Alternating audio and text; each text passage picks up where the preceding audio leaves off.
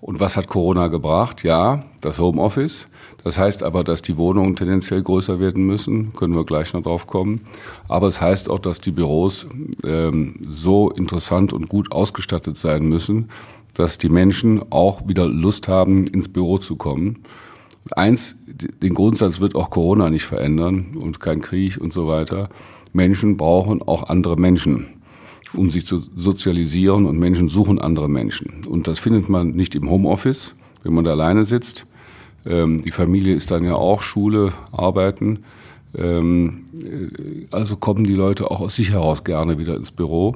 Und es wird eben eine Kombination geben von ähm, Arbeiten zu Hause mit den entsprechenden Veränderungen auf dem äh, Wohnungsmarkt, aber auch Arbeiten im Büro mit Veränderungen auf dem Immobilienmarkt für Büroimmobilien. Economy mit K. Mit Lars French. Herzlich willkommen zu einer neuen Ausgabe Economy mit K, dem Wirtschaftspodcast des Kölner Stadtanzeiger. Wir sprechen mit Menschen aus Köln und aus der Region, die die Wirtschaft vorantreiben. Mein Name ist Lars French und heute bin ich nicht alleine. Mein Kollege und Ressortleiter des Wirtschaftsressorts des Kölner Stadtanzeiger, Thorsten Breitkopf, ist auch bei mir. Grüß dich, Thorsten. Hallo Lars. Hallo. Ja, und mit wem wir heute sprechen, das erzähle ich Ihnen sofort. Erst kommt aber noch ein kurzer Hinweis von unserem Sponsor. Economy mit K wird unterstützt von der Köln Business Wirtschaftsförderung. Die Köln Business Wirtschaftsförderung ist erste Ansprechpartnerin für Unternehmen in Köln. Zu Gast ist heute Patrick Adenauer. Er ist geschäftsführender Gesellschafter beim Kölner Immobilienunternehmen Bauwens. Ich freue mich sehr, dass wir heute sprechen können. Hallo, Herr Adenauer. Hallo, Herr French. Hallo Herr Breitkopf, freue mich auch sehr dabei zu sein. Was ja äh, der gesamten Wirtschaft bereits seit längerer Zeit wirklich handfeste Probleme bereitet, das ist der Rohstoffmangel. Einerseits äh, wegen der heruntergefahrenen Produktion, andererseits wegen der temporären Hafenschließungen etc., bedingt durch Lockdowns, Corona-Pandemie.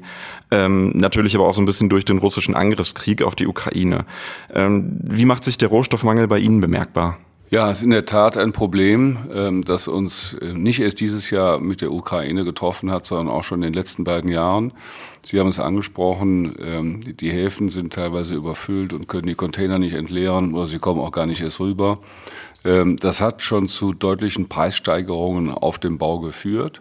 Schon seit äh, Frühjahr 2020 bis heute auch ganz ohne die Ukraine haben wir zwischen 14 und 20 Prozent Preissteigerung gehabt. Und da kommen jetzt die Knappheiten aufgrund der Ukraine, äh, des Ukraine-Kriegs noch da drauf. Beispiel Stahl, Betonstahl, das sind die Matten, die äh, äh, gelegt werden und da wird dann der Beton dazwischen und drauf gegossen. Der kostete vor, äh, was weiß ich, 15 Monaten 450 Euro oder 500 Euro.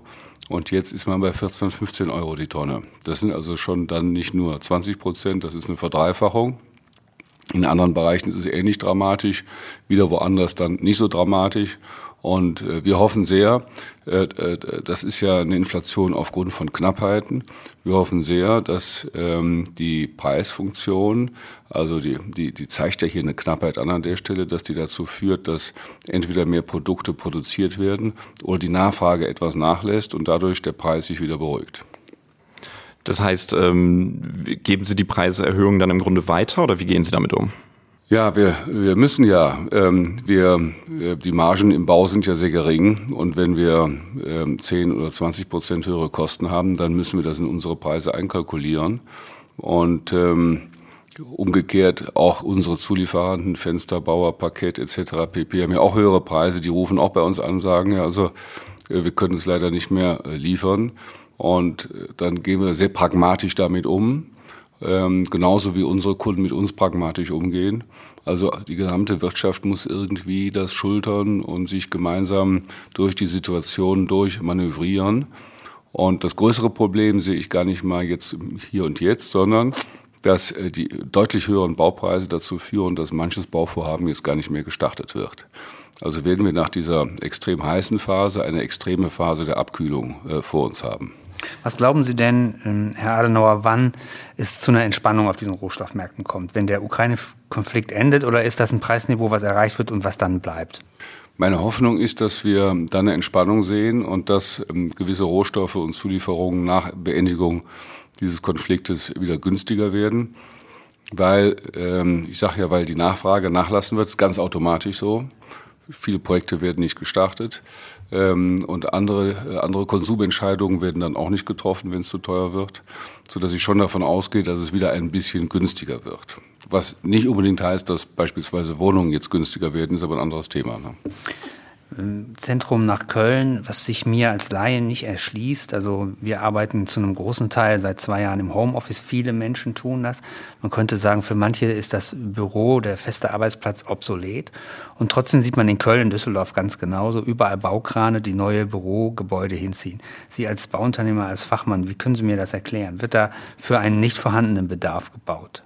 Also in der Regel, ähm, das ist ja das Gute an der Marktwirtschaft, wird ja gerade da äh, nur nach Bedarf gebaut.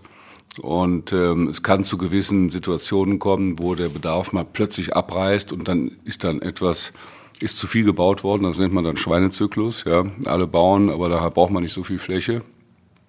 Aber mal konkret auf Köln bezogen, wenn Sie mal versuchen, hier ein Büro anzumieten, und wollen eine gewisse Qualität haben, also äh, niedrige Energiekosten, ähm, ordentlich gedämmt, ähm, äh, sehr angenehme äh, äh, Eigenschaften des Gebäudes, Raummaterialien etc., da werden Sie nichts finden. Ist, guter, guter Büroraum ist nach wie vor knapp. Und was hat Corona gebracht? Ja, das Homeoffice. Das heißt aber, dass die Wohnungen tendenziell größer werden müssen, können wir gleich noch drauf kommen. Aber es heißt auch, dass die Büros ähm, so interessant und gut ausgestattet sein müssen, dass die Menschen auch wieder Lust haben, ins Büro zu kommen. eins, den Grundsatz wird auch Corona nicht verändern und kein Krieg und so weiter. Menschen brauchen auch andere Menschen um sich zu sozialisieren und Menschen suchen andere Menschen. Und das findet man nicht im Homeoffice, wenn man da alleine sitzt, ähm, die Familie ist dann ja auch Schule, Arbeiten. Ähm, äh, also kommen die Leute auch aus sich heraus gerne wieder ins Büro. Und es wird eben eine Kombination geben von ähm, Arbeiten zu Hause mit den entsprechenden Veränderungen auf dem äh, Wohnungsmarkt, aber auch Arbeiten im Büro mit Veränderungen auf dem Immobilienmarkt für Büroimmobilien. Menschen brauchen aber äh, nicht nur Kommunikation, sondern sie brauchen auch die Möglichkeit, in Ruhe und konzentriert zu arbeiten. Die letzten zehn Jahre hat man aber beim Bürobau einen Trend gesehen, dass es eigentlich nur noch Großraumbüros gibt, wie es sie ganz früher mal gab und dass niemand mehr einen eigenen Arbeitsplatz hat und man alles irgendwie shared. Das hört sich ja äh, alles ganz toll an, aber das konzentrierte Arbeiten in einem Raum mit 40 anderen Menschen, die telefonieren, äh, ist erschwert. Wird es da auch eine Abkehr geben? Gibt es auch irgendwann eine Renaissance des kleinen Einzelbüros oder sitzen wir alle in einem großen Stadion? Also ich glaube nicht, dass es ins Stadion geht. Ähm, äh, ich glaube, dass es weiter auch größere Räume gibt, aber den klassischen Großraum gibt es ja schon nicht mehr, es sei denn, es ist schlecht gemacht. Ähm, heutzutage mit den heutigen Akustikmaßnahmen, mit den Möglichkeiten, die ähm, da sind, äh, Kommunikation zu optimieren, auch in diesen Gebäuden, ähm, fühlt man sich da auch sehr wohl. Vor allem, es können Teams auch ständig sich neu zusammensetzen. Man muss sehr flexibel sein. Aber man braucht auch genügend Plätze, Einzelbüros oder kleinere Zellen, wo man sich mal zurückziehen kann, einen Tag oder zwei, um ganz alleine für sich arbeiten zu können. Oder dann eben zu Hause. Das sind vielleicht gerade die zwei Tage, die man im Homeoffice verbringt. Und ähm, die restlichen drei ist man in der Kommunikation und geht anderen Aufgaben nach. Und dann muss man unterscheiden, bin ich der bin ich jetzt der Superspezialist, der vielleicht wie ein Redakteur, der sagt so, ich muss jetzt mal in Ruhe meinen Artikel schreiben, ja, und möchte keine Impulse von woanders bekommen, dann muss ich das auch können. Und äh, wenn aber meine Aufgabe ist, ein Team zu koordinieren ähm, und vielleicht äh, andere äh, äh, Aufgaben habe, wo ich sehr viel kommunizieren muss und wo ich sehen muss, wer ist da und ähm, schnell mal rübergehen, dann ist eine offenere äh, Architektur wahrscheinlich die bessere. Aber Voraussetzung ist, dass die Akustik hervorragend ist, dass es also keinen Nachhall gibt, dass es keinen Schall gibt, keine, keine Beeinträchtigung von außen und, und, und. Ähm, äh, dann kann es auch in größeren Räumen gut funktionieren. Mhm. Heißt das, dass der Schreibtisch mit dem Bild von Hund und Frau und Kind äh, nur noch äh, hohen Tieren, Chefs und Vorständen vorbehalten ist? Ähm, das ähm, weiß ich nicht. Also die äh, Hund und Frau, also Sie meinen auf den Fotos, dass sie da drauf sind. ja, also das. Äh, also der personalisierte der Arbeitsplatz, personalisierte den Arbeitsplatz, so ja, den man so mag. Ähm, ja, wenn, wenn, wenn die Leute sagen, ich will gar nicht mehr fünf Tage ins Büro kommen, sondern nur noch drei, macht es natürlich immer weniger Sinn, dafür für die drei Tage quasi äh, äh, vier Tage in der Woche, nämlich Wochenende und die anderen beiden Tage einen einzelnen Arbeitsplatz aufrechtzuerhalten, ist ja auch eine Ressourcenverschwendung. Ja? Dann wird eben kompakter gebaut und hat man keinen eigenen Arbeitsplatz. Man kann nicht alles optimieren. Ja? Kommen wir zum nächsten Thema, worüber wir reden wollten. Und das ist, äh, glaube ich, noch viel näher am Leser und das ist der Wohnungsbau. Wir ähm, erleben seit Jahren einen Bauboom der trotzdem einhergeht mit einem krassen Mangel an Wohnungen. Wo stehen wir jetzt? Wie geht es gerade weiter? Auch wir hatten eben über Rohstoffmangel geredet, der betrifft ja nicht nur Büros, der betrifft Nein, vor allem Wohnungen. Genau so, ja. Also das, ähm, äh, man muss bei der ganzen Diskussion eins auch berücksichtigen. Äh, wir haben, es, es, gab mal diese Analyse, die diesen Begriff von Empirica, die den Begriff der Schwarmstadt geprägt hat. Und Schwarmstädte sind die, äh, die Städte, wo junge Menschen hinziehen wollen, weil da andere junge Menschen sind, weil da Kultur ist, weil exzellente Verkehrsanbindungen da sind, Freizeitangebot und, und, und. Und der Witz ist da, wo junge Menschen sein wollen, da wollen auch alte Menschen sein. Das heißt also, diese Schwarmstädte, ich nenne da mal München, Berlin, Frankfurt, Hamburg, Köln, Düsseldorf, die ziehen einfach Menschen an. Und sie ziehen nicht nur die an, die bei uns schon im Land waren, die ziehen auch die an, die zu uns kommen. Ja, die wollen nicht in Buxtehude sein oder irgendwo äh, weit hinter Paderborn im, in, in Niedersachsen, in, in, Ostwestfalen. Die wollen da sein, wo es Leben ist.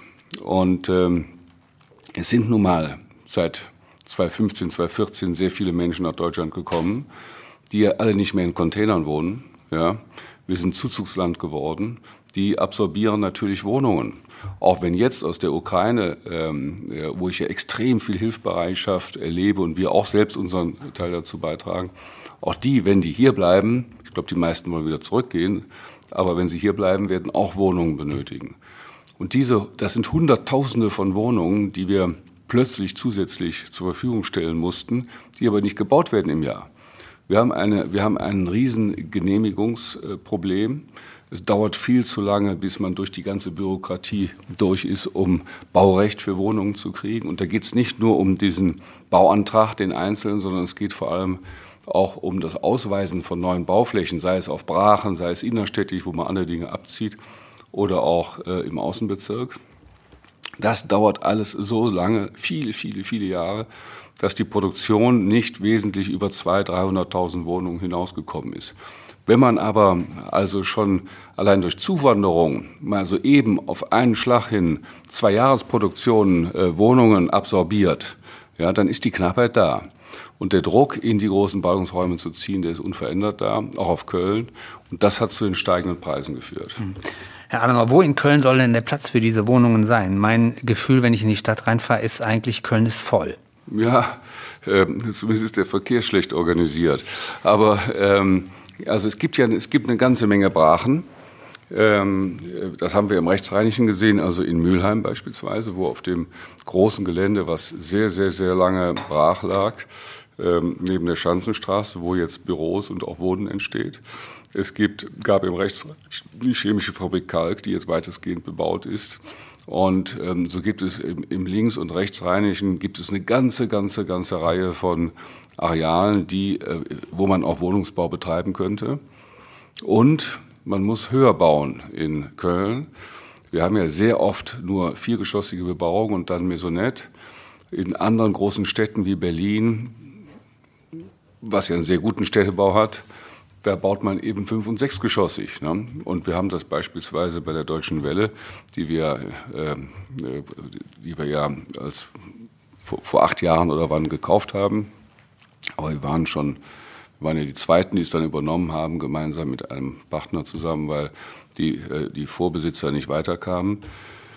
Da haben wir jetzt nach acht Jahren Baurecht geschaffen für Wohnungen, haben die Deutsche Welle, die asbestverseucht war, erstmal gereinigt vom Asbest und dann von Hand quasi äh, abgetragen. Das war mühsam.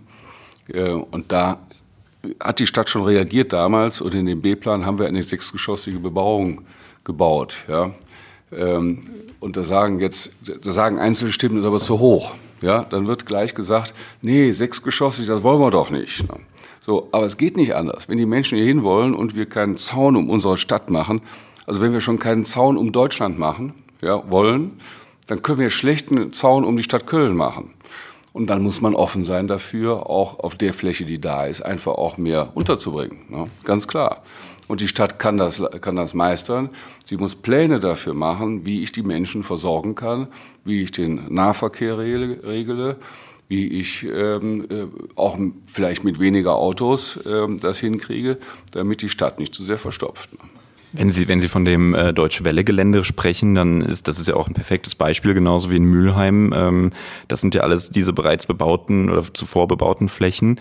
Ähm, da, da funktioniert es ja auch. Ich sage mal, es gibt ja äh, im Gegenteil Demonstrationen bezüglich äh, Greenfield-Bebauung, weil die Menschen natürlich auch nicht wollen, dass die Greenfields bebaut werden. Insofern ist es ja vielleicht diese Frage eben, was möchte man, was kann man gewährleisten? Ja, das heißt also innerstädtisch, da wo man in jedem Fall schon ähm, Flächen hat, die dann neu genutzt werden, umgenutzt werden, da muss eine höhere Bebauung zugelassen werden, ganz klar. Und dann darf man nicht auf die Interessengruppen wieder hören, die sagen, nee, wir wollen aber nicht so eine hohe Bebauung. Ne? Das wird aber, bei uns wird diese, wird diese Mindermeinung dann oft, die wird dann einfach überhöht. Ja, und dann hat die Politik Angst, weil sie wieder verhauen wird in der Presse oder sonst wo ähm, dann zu sagen, nein, das ist jetzt richtig so. Und da muss einer auch mal hinstellen und sagen, nein, wir müssen diese Probleme angehen. Wir brauchen mehr Wohnraum in Köln, also höhere Ausnutzung. Wie hoch ist denn hoch genug? Also ich sage mal, von vier auf sechs ist ja schon mal gewaltig. Ne? Wenn man das mal über die ganze Stadt bei allen neu, ähm, dann, äh, dann hat man ja schon direkt 50 Prozent mehr. Ne? Ja? Oder 40 Prozent je nachdem. Ne? Das ist ja gewaltig. Ne? Sie sprachen von Bauen in Köln und der langwierigen Baugenehmigung. Ganz konkret, was läuft in Köln schief? Warum dauert Bauen so lang? Oder anders gesagt, wie lange dauert es denn? Also ich habe die, das Beispiel der Deutschen Welle genannt. Das ist nun ein Spezialfall, weil vorher war das Baurecht für Sondergebiet Rundfunk und da musste Wohnungsbau draus gemacht werden. Und äh, ähm, also die, da müssen Sie einen vorhabenbezogenen Bebauungsplan machen. Und der hat nun viele Jahre gedauert, weil das ist ein Spiel, das ist, geht zwischen dem, äh, zwischen dem Vorhabenträger, das waren wir an der Stelle, äh, den städtischen, allen städtischen Ämtern, aber auch äh, der Bezirksvertretung und ähm, dem Stadtentwicklungsausschuss, dem Rat. Das sind, ähm, das sind standardisierte, aber sehr komplexe Prozesse, ähm, die wir jetzt alle durchlaufen sind. Und ich will auch gar nicht sagen, dass ähm, der Einzelne da nicht willig ist. Im Gegenteil. Aber die, diese Verfahrensschritte dauern zu lang, sind zu komplex und ähm, es wird zu wenig parallel gemacht. Es ist, eine, es ist total sequenziell, es ist nicht parallel und, und dadurch ähm, kann man keinen Zeitgewinn erzielen. Ne? So. Und wenn es dann mal schnell geht, dann, dann rufen wieder alle und sagen, Moment, mit uns ist ja gar nicht richtig gesprochen worden. Ja? Und also da, da beißt sich der Deutsche selbst, die, die Katze selbst in den Schwanz, ja, weil auf der einen Seite soll es schnell gehen und schön sein, auf der anderen Seite wollen alle aber ihren Senf dazu gegeben haben und äh, halten es auch wieder auf. Ja? In Köln ist jetzt eine Besonderheit, da gibt's ja dann fünf Jahreszeiten. Ne? Also wir haben nicht nur, wir haben nicht nur Weihnachts-, Ostern und Sommerurlaub ja, und dann ein bisschen Herbst, sondern wir haben auch noch Karneval. Ja? Und dann steht auch erstmal alles zwei Wochen still, weil nicht alle ständig Karneval feiern, aber viele das dann auch wieder nutzen, um wegzufahren. Da gibt es keine Gremiensitzungen und so weiter. Das, in anderen Städten da geht's geht's schneller, aber jetzt auch nicht rasend schnell, auch weil in der öffentlichen Verwaltung anders als in den Unternehmen Digitalisierung nur sehr, sehr, sehr verhalten vorangetrieben wurde. Und gerade bei dem Thema Baugenehmigung, da könnte man sehr viel machen. Die Stadt arbeitet nach allem, was sie sagt, daran. Ähm, und ich hoffe, dass das dann schneller geht. Aber auch die politischen Entscheidungsgremien und da, wo mit dem Bürger gesprochen wird, das muss alles viel schneller gehen. Fragengewitter. Willkommen zum Fragengewitter. Ich gebe Ihnen zwei Begriffe vor und Sie sagen mir einfach möglichst spontan, welcher Ihnen mehr zusagt. Ich fange an mit Bier oder Wein. Wein. Ein bestimmter Wein? Ähm, Weißwein ist das äh, Chardonnay und Rotwein sehr gerne ähm, Cabernet Sauvignon mit ein bisschen Merlot. Okay, klingt nach Kenner. sehr schön. Fleisch oder vegan? Ähm, äh, Im Grunde bin ich Fleischesser, aber in der Corona-Zeit haben wir ganz viel vegan und vegetarisch gegessen. Schmeckt auch gut. Ja, ja. sehe ich genauso. Und bei uns wurde zu Hause früher immer schon. Da gab es zweimal die Woche Fleisch und dann gab es Fisch und dann gab es eben auch immer feststehende Tage ohne, ähm, ohne Fisch mhm. oder Fleisch. Ne? Okay. Fahrrad oder SUV? Äh, SUV habe ich nicht, äh, da würde ich das Fahrrad nehmen. Ne? Okay. Ist auch ein, auch ein Thema vielleicht, äh, weil Sie gerade schon das Verkehrskonzept der Stadt angesprochen haben. Ja. Stadion oder Oper? Momentan Stadion, aber ich gehe auch gerne in die Oper. Ne? Aber die Oper ist ja nicht da momentan. Ja. Wobei Staatenhaus ist nicht so schlecht. Ja? Okay. Also wenn man ganz viel hätte Geld sparen wollen, hätte man auch sagen können, wir machen es immer im Staatenhaus. Köln, Düsseldorf oder New York?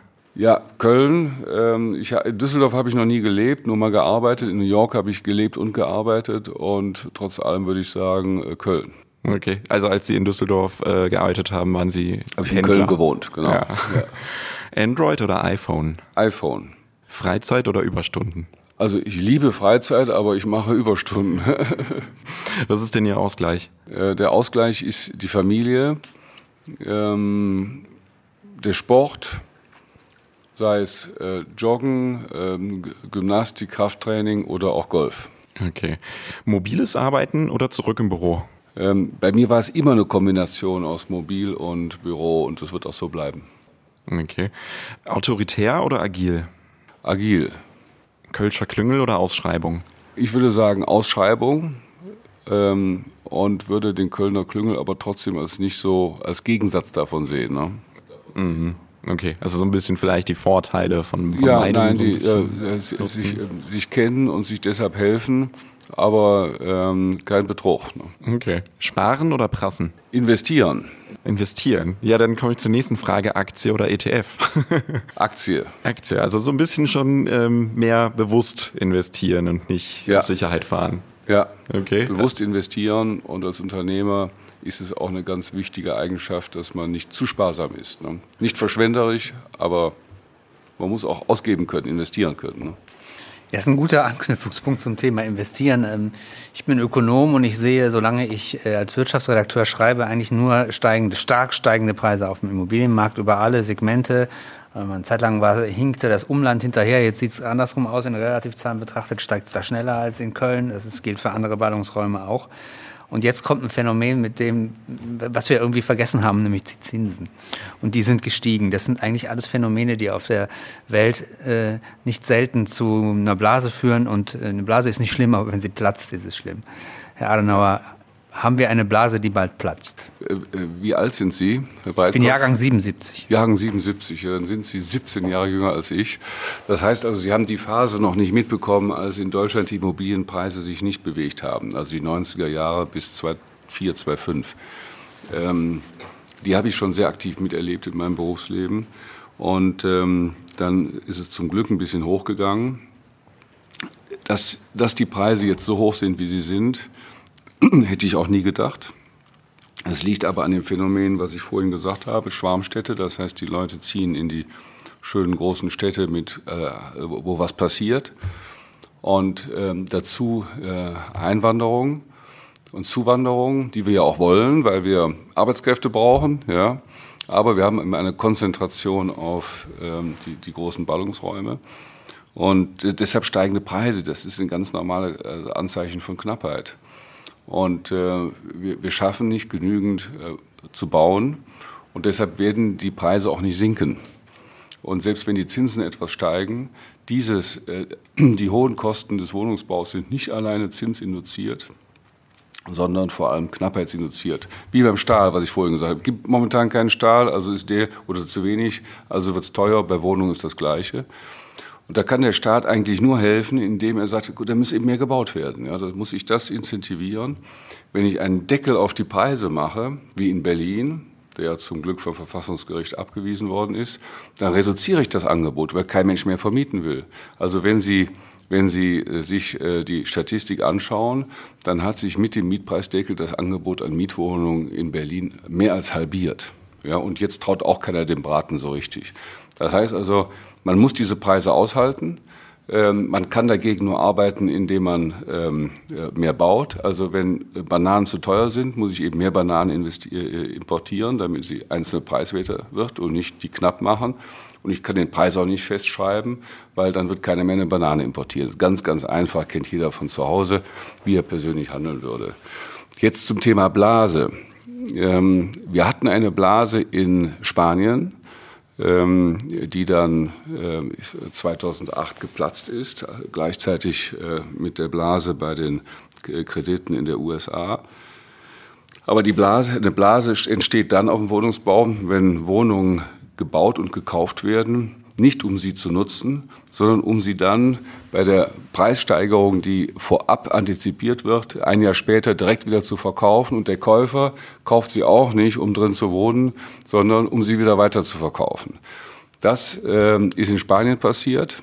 Da ist unheimlich viel gebaut worden an Wohnungen, die nicht gebraucht werden und in Gegenden, da sind Flughäfen gebaut worden, wo man keine Flughäfen baut und so, weil es EU-Zuschüsse gab. All das hat der Staat viel mitgemischt in Spanien. Und als dann äh, offensichtlich wurde, dass die Nachfrage für diese Wohnung gar nicht da ist, da ist das wie ein Kartenhaus zusammengebrochen. Meine Auffassung ist, hier in Deutschland gibt es bis auf wenige Zweitwohnungen, die vielleicht genutzt werden irgendwo, keinen grundsätzlichen Leerstand an Wohnungen. Vielleicht irgendwo, äh, ich sage in dem berühmten Buxtehude, ja, aber nicht in Köln, nicht in München, nicht in Hamburg. Und deshalb wird es da auch keinen Zusammenbruch geben. Und deshalb halte ich die ganze Panikmache vor der Blase halte ich für wirklich ziemlich großen Unsinn. Aber wenn die, die Preise des Geldes steigen, dann wird ein bestimmter Anteil von potenziellen Investoren notgedrungen aussteigen. Das sind die, die jetzt schon auf Kante nähen. Ja. Und die fallen weg als ja. Nachfrager. Und genau. bei sinkender Nachfrage und gleichbleibendem Angebot fällt der Preis. Wie können Sie so sicher sein, dass es nicht eine Blase ist oder zumindest eine starke Korrektur gibt? Eine starke Korrektur wird es nicht geben, weil die Leute da nicht verkaufen werden. Also einmal sind die, die alle jetzt eine Wohnung haben, äh, ja happy, weil sie wahrscheinlich, wenn sie intelligent waren, sich einen 10 oder 20 Jahreszins gesichert haben.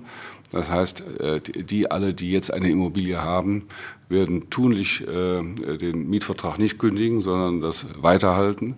Und ähm, tatsächlich werden weniger, werden, werden weniger Käufer da sein. Ja. Und wenn dann das Angebot steigt, ja wunderbar, dann werden halt die neuen Wohnungen werden dann was preiswerter, lasse ein bisschen preiswerter werden. Aber an der grundsätzlichen Knappheit an Wohnungen ähm, äh, ändert das nichts. Und das Schöne beim Wohnungsbau ist, ähm, äh, eine Wohnung steht eigentlich nie leer. Ich brauche nur meinen Mietpreis so weit zu senken, bis sie dann wieder gefüllt ist, wenn ich Vermieter bin. Und ähm, dann kann ich sie weiter nutzen. Dann ist die Rendite vielleicht ein bisschen schlechter, weil der Markt jetzt so war.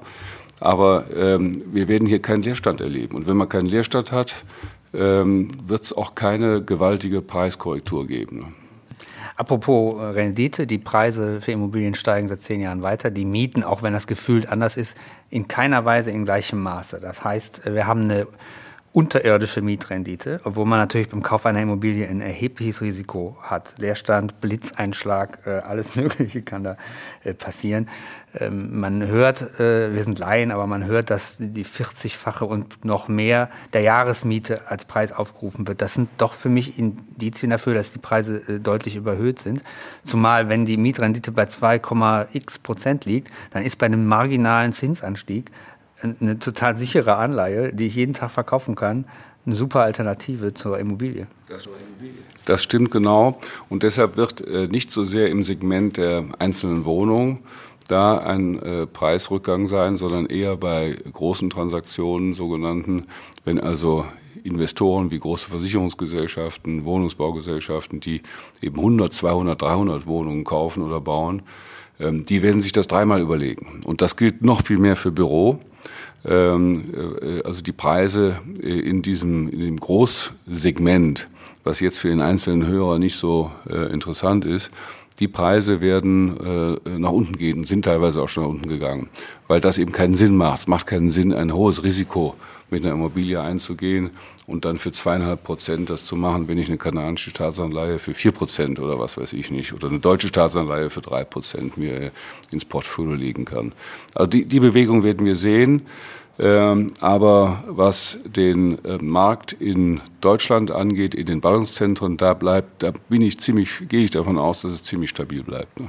Kommen wir nochmal zu der Nachfrage äh, nach Wohnungen, die in Köln ungebrochen ist. Ich sehe es auch, wenn wir im Kollegenkreis uns unterhalten und einer sucht eine Wohnung, das ist eine Katastrophe. Der, der hat eine Lebenskrise. Ja, ja. ja. Der steht Schlange ja. mit Menschen. Und wenn er nicht die Bürgschaft von den Großeltern dabei hat, braucht er gar nicht zum Termin gehen. Äh, gleichzeitig, wenn man durch Köln fährt, sieht man ähm, große Brachflächen.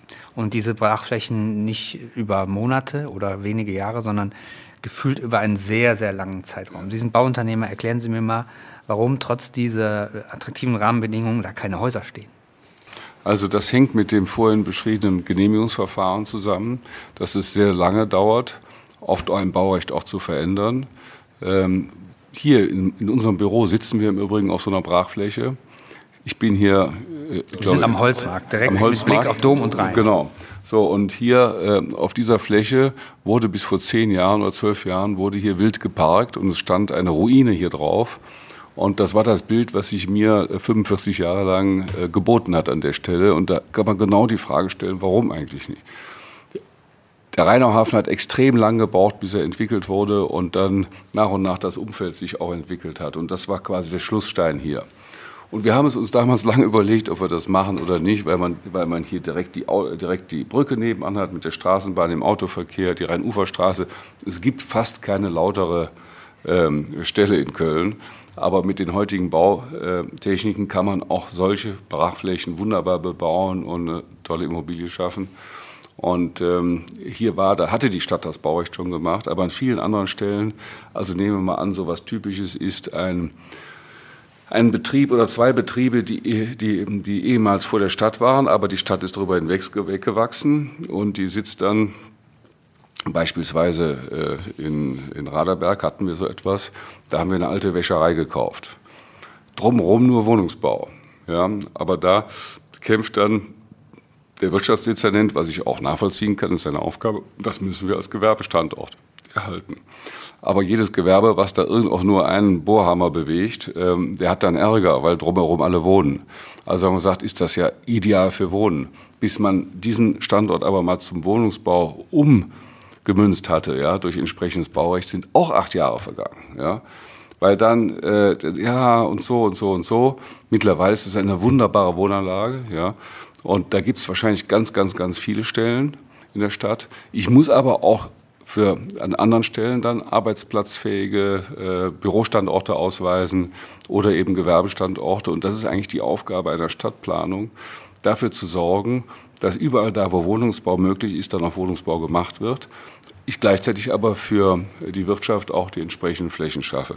Das setzt eine sehr, sehr viel aktivere Grundstückspolitik der Stadt voraus und ähm, ja, den Willen dazu, das zu machen. Also wir, überall, wo wir eine Brache sehen, da klopfen wir natürlich an.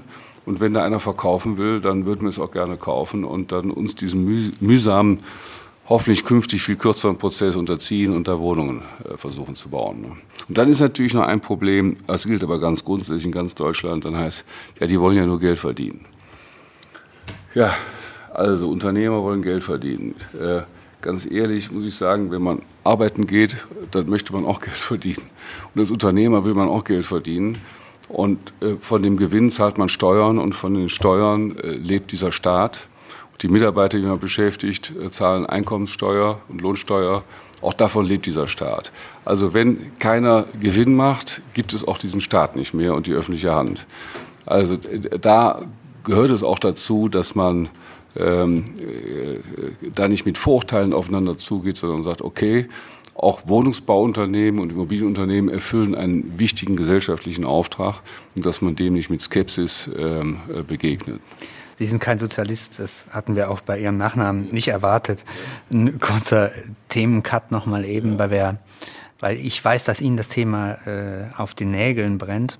Und das ist, Sie waren lange Chef des Verbands der Familienunternehmer und haben in der Funktion und auch danach die Niedrigzinspolitik der EZB kritisiert. Können Sie in drei bis fünf Sätzen zusammenfassen, was Ihre Kritik ist und was Sie ändern würden?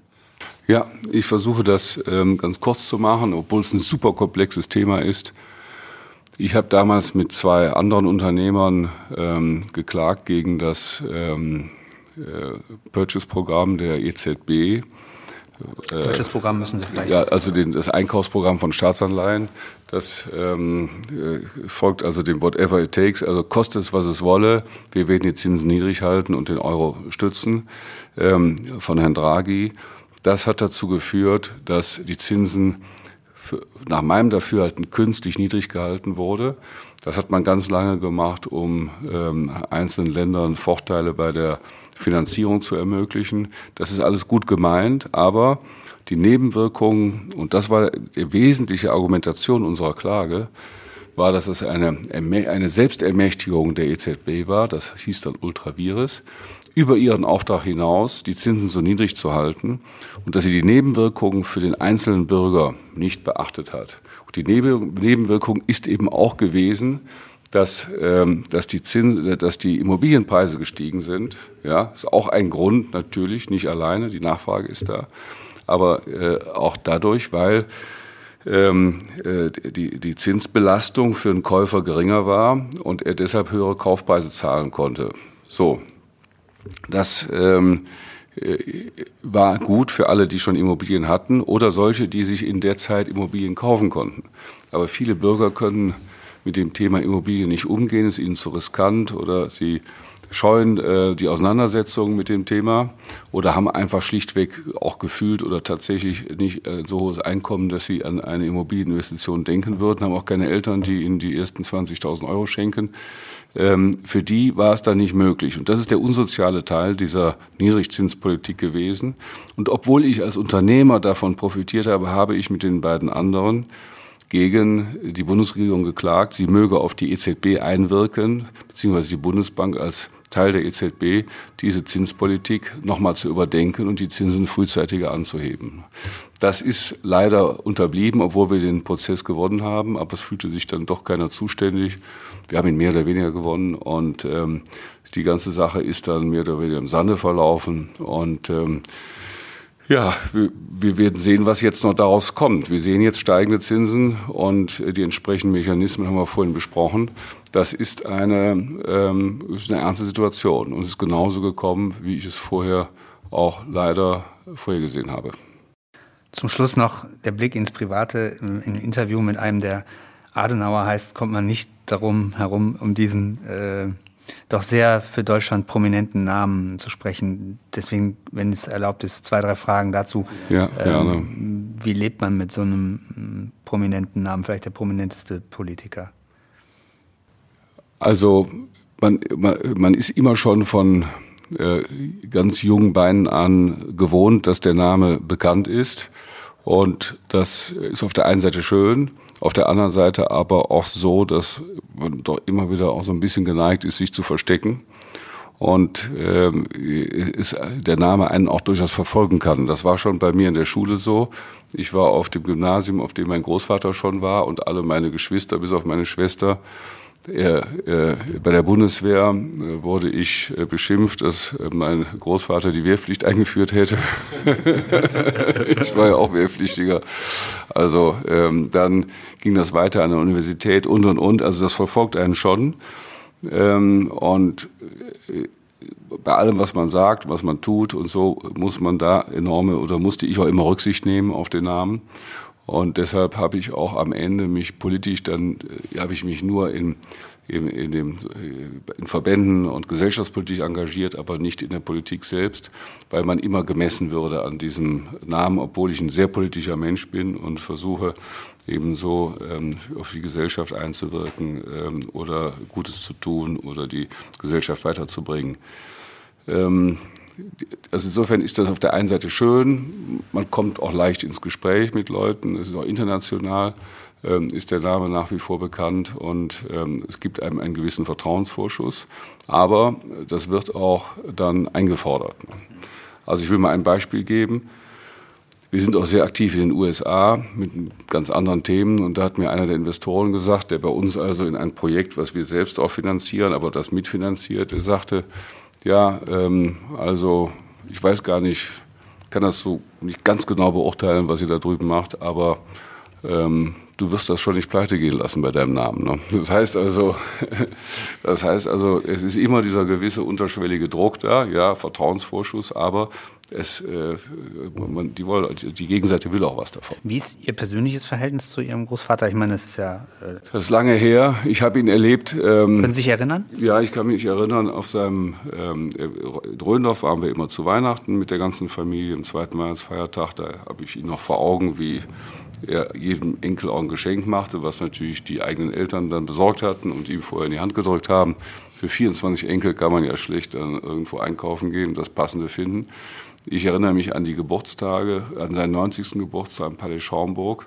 Da stand er kerzengerade mit 90 und hat eine stundenlange Gratulationskur von Kardinälen und was weiß ich nicht allen da ähm, äh, äh, über sich ergehen lassen. Und an dem Tag habe ich im Übrigen mein erstes äh, Radiointerview gegeben. Ne? Daran erinnere ich mich noch. Ne? War er äh, äh, großväterlich oder war er staatsmännisch?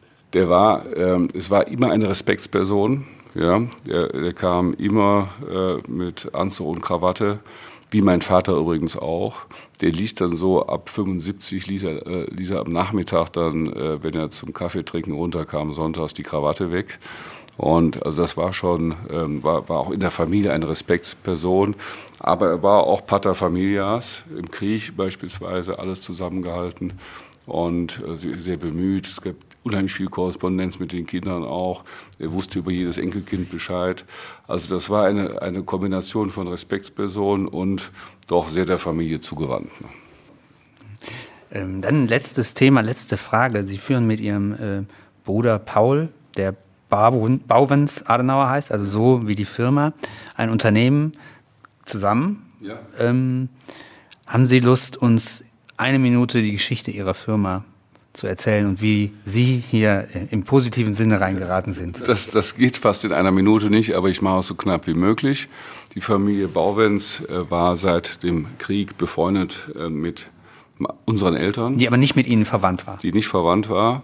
Und die hatten keine Kinder und hatten einige Patenkinder. Und eins davon war mein Bruder Paul, und ähm, der Architekt geworden ist. Und der Paul Ernst Bauwens hat dann damals seinen Patensohn Paul gefragt, ob er sich vorstellen könnte, auch in diese Firma einzutreten. Das hat er erst nicht gewollt, dann aber dann 1983 doch gemacht. Und äh, Paul-Ernst Bauwens wollte das Unternehmen nie verkaufen, sondern suchte immer eine dynastische Lösung, auch wo der Name erhalten bleibt und hat meinen Bruder dann adoptiert. Und mein Bruder sah dann, dass das ein ganz äh, äh, dickes Brett war, was da zu bohren war. Im Unternehmen sah von außen schöner aus, als es innen war, auch wirtschaftlich vor allem. Und dann hat er mich gefragt, ob ich 1989, äh, ob ich dazukomme. Ich wollte eigentlich Wirtschaftsprüfer werden, war auf dem Weg war im Ausland, dann in Düsseldorf, wie ich vorhin gesagt habe. Und dann äh, habe ich gesagt, ja, ich wollte eigentlich Wirtschaftsprüfer werden, um selbstständig zu werden.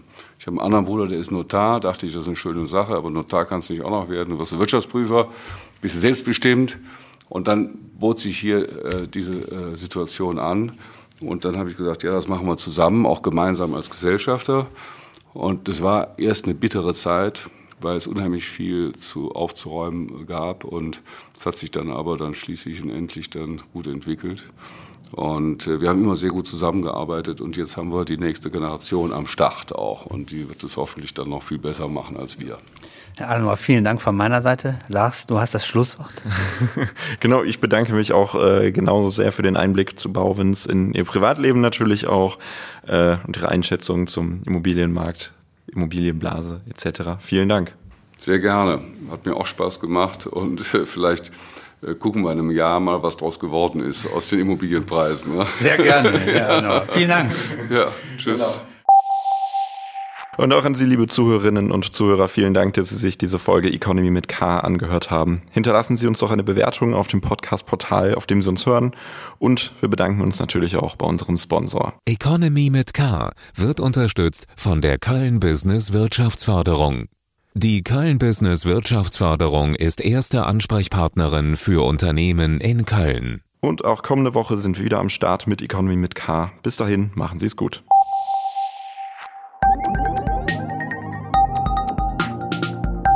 Economy mit K.